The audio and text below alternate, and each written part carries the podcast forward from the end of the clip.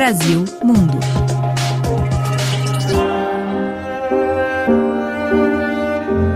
Quando voltei da Inglaterra, também fiquei outros dois meses na Itália esperando o, o visto, o visa, o que, que se chama em Visto, português? visto, é. Como já são mais de 40 anos vivendo fora do Brasil, às vezes irmã Maria Bandieira até se esquece como algumas palavras são ditas em português.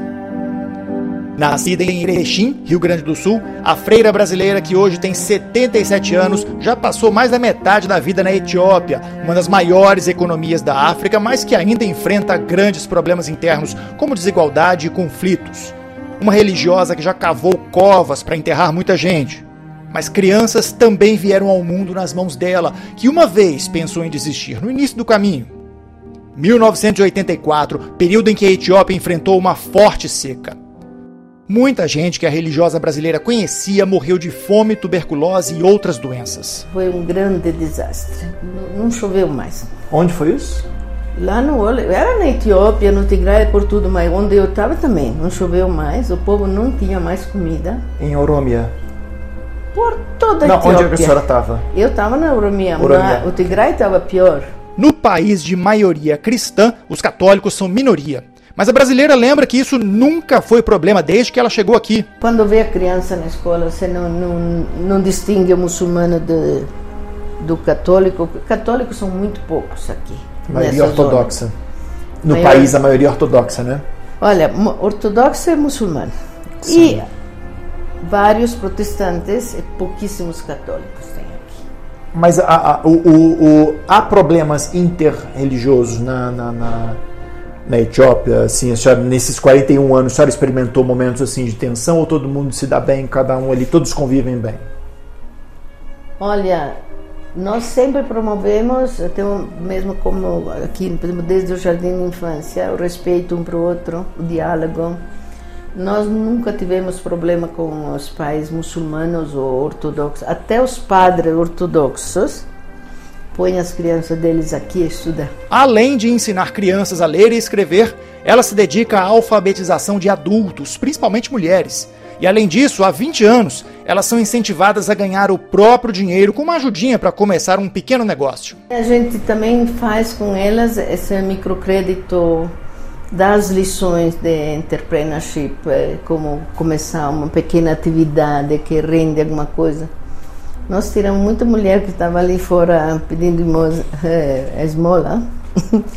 Depois, quando elas dão testemunho no fim do ano, uma era sentada ali fora com as crianças para recolher algum, alguma moeda.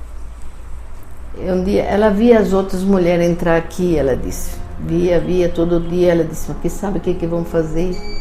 Vou eu também ver o que, que, que, que tem lá. Em um país tão diverso, a freira brasileira exalta as diferenças e a força em comum das mulheres etíopes. É, olha, a mulher de precisa distinguir. Se nós estamos em Addis Abeba, as mulheres tem gente muito evoluída, muito esperta, é do, médicas. Eu tenho mãe de criança da escola aqui, são médicas, são especialistas. Eu trabalhei mais com gente pobre, gente simples, viúvas. Exemplo, depois de todas aquelas mortes da fome, os homens desapareceram das vilas, lá não tinha ninguém. Por quê? Quando a gente perguntava onde é que está o pai da criança, elas diziam ele foi procurar trabalho, foi procurar comida. A minha experiência foi que o homem não suporta ver os filhos morrer de fome e aquele sofrimento. Ele sai. As mães ficam até o fim, são as últimas a morrer. A vida da irmã Maria na Etiópia é um grande exemplo de que sempre, mesmo para quem vem para ensinar, é possível aprender grandes lições em um país africano. E eu disse, eu aprendi uma coisa na Etiópia, que onde eu vivia tínhamos muito pouco, quase nada, mas não precisa tantas coisas para viver. Porque nós procuramos sempre mais, sempre acumular, sempre mais luxo, sempre mais isso, sempre mais aquilo. E a pessoa parece que nunca está satisfeita, nunca está feliz, nunca. E eu vi que aqui a gente pode ser feliz com muito pouco. Da Etiópia, Vinícius Assis, para a Rádio França Internacional.